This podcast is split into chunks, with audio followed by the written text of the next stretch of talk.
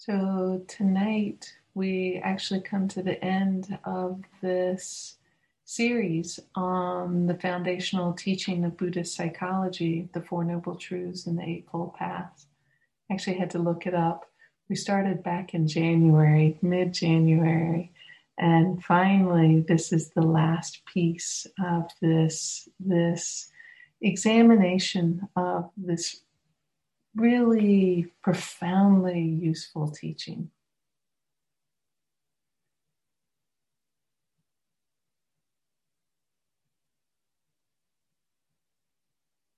So, the Four Noble Truths.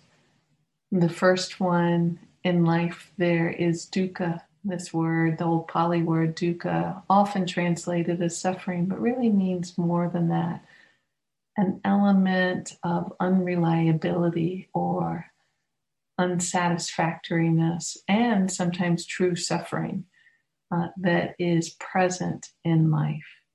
Second noble truth is there's a reason for this. The most proximal cause is our clinging. When we cling on to our views or our way of seeing things or our desires or our dislikes, we actually can cling on to the story of what we don't like very, very tightly.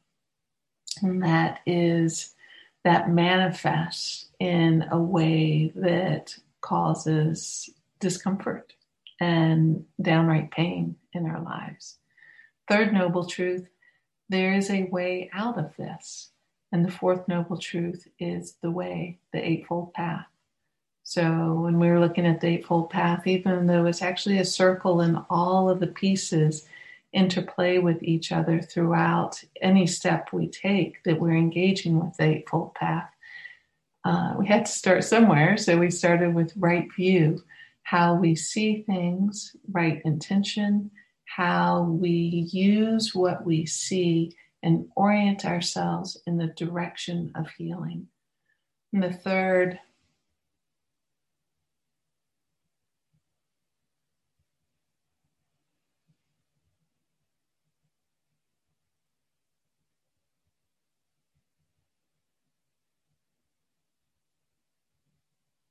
These are sometimes called the wisdom factors. Then we have the meditation factors, right, right or wise, balance, mindfulness, concentration, and effort. There is a sort of effort we have to put into the practice if we want to find that freedom of effortlessness that's available to us. And the final factors, the ethical factors, um, wise, wise uh, sila, that which is actually the ethics, um, uh, right livelihood or wise livelihood, and tonight, wise action. So for me, there are really two essential pieces to this whole path that are inextricably interwoven that is a path out of suffering for ourselves that supports a path out of suffering for the world.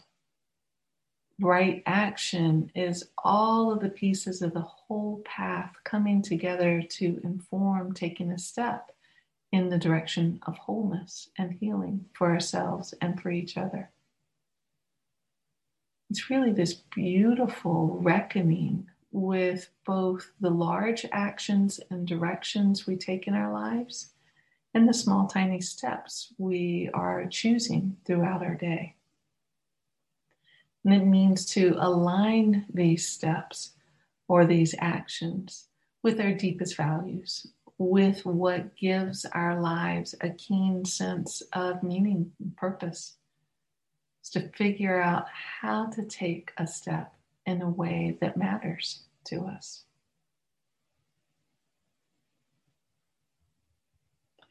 I like the way Lynn Twist expresses this. She says, I believe that under all fears and upsets, even the deepest ones, everyone wants to love and to be loved and make a difference with their lives speaking in spiritual terms and not a specific religious sense. I believe people also want an experience of their own divinity, their own connectedness with all life, and the mystery of something greater than we comprehend. What she's pointing to is that there is an intrinsic impulse towards wholeness that is wired in our systems.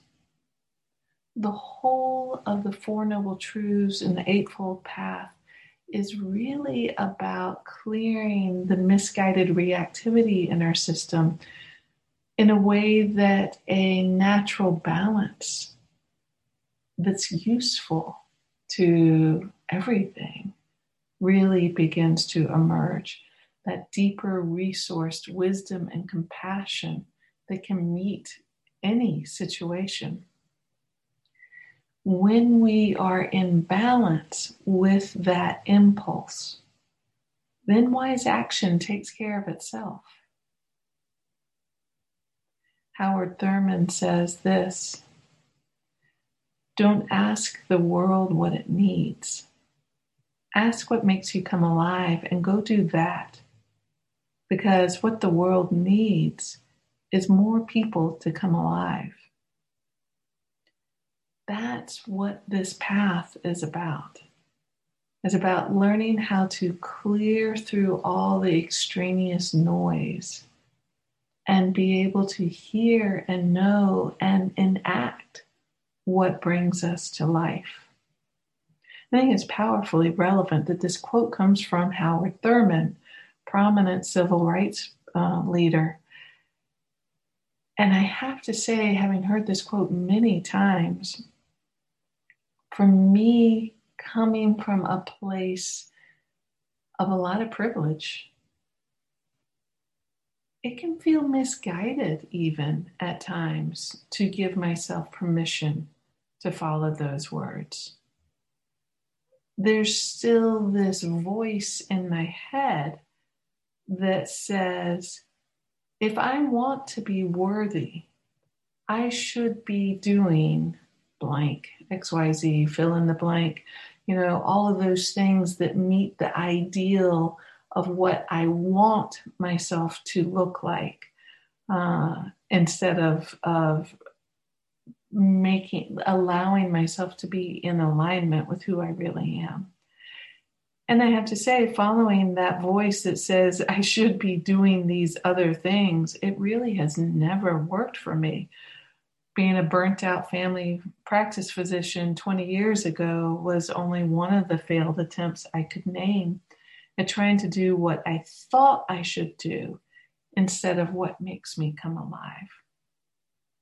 Really learning that to be my most effective at whatever le- level I'm capable of in this world, I have to follow what makes me come alive.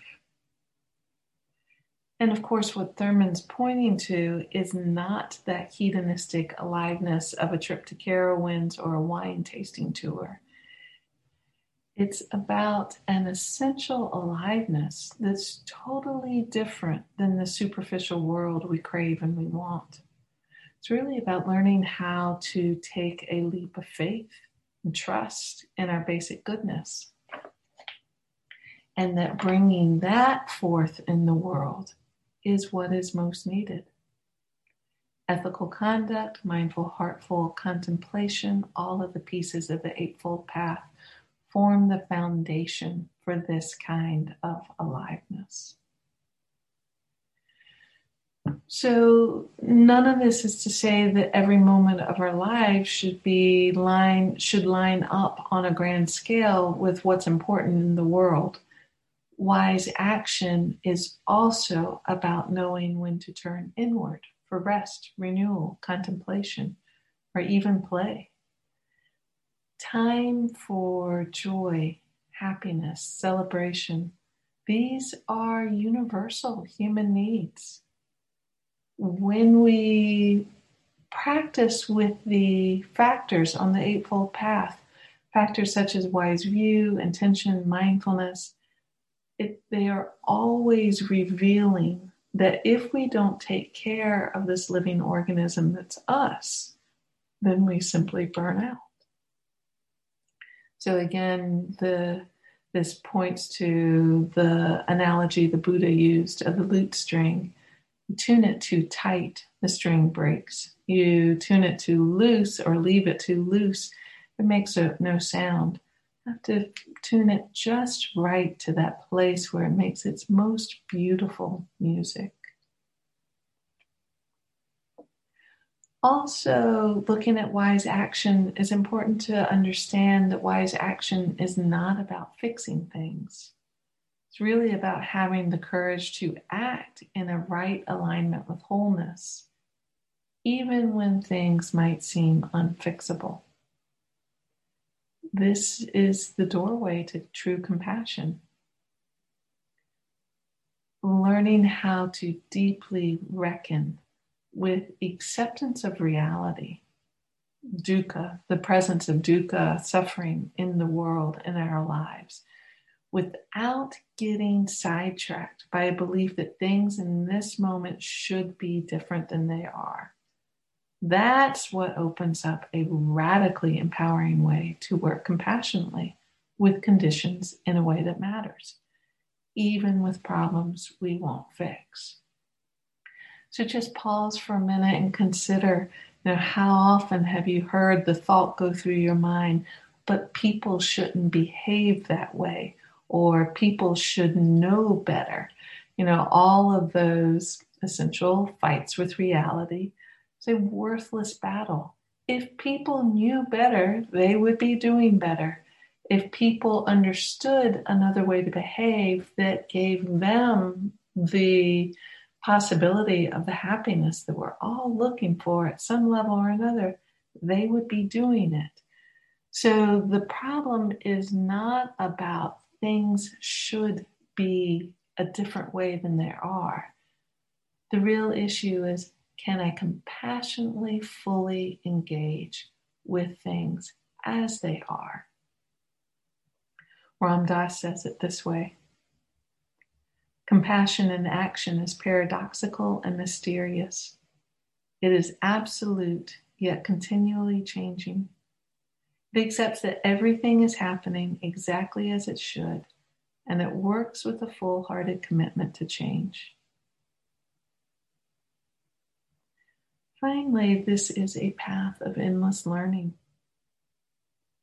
If we just stay open to listening to what we learn with each step, then this step, whether we do it well or not, it helps inform the next step. A meditation teacher Joan Sutherland uh, speaks to that. We meet whatever happens, come into relationship with it, and take another step.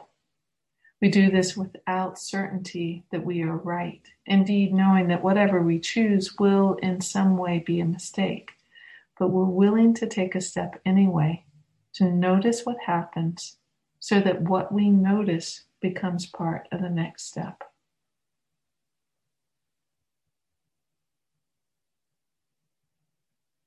So, I want to end with perhaps what is one of the most powerful statements of wise action that I know. And this comes from Mother Teresa, and it's a um, a statement that has really stayed with me since I had the experience of being with her and her sisters all those years ago. Been very, very informing and useful to me many, many, many times in my life. Doesn't matter that you do great things, rather small things with great love.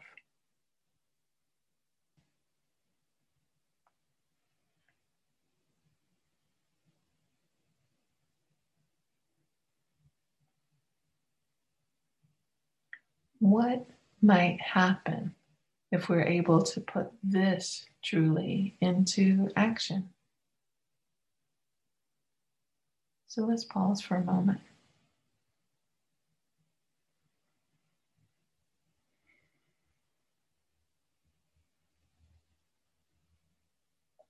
What do you know about what brings you to life, what makes you come alive.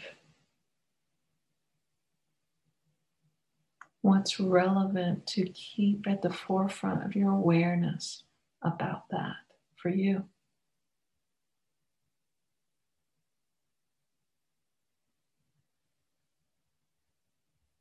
If you're not sure, or not sure just even how to strengthen and deepen in that direction, here we have the teachings of the whole Four Noble Truths and the Eightfold Path to send us in this direction of healing and wholeness for ourselves and each other. Thank you.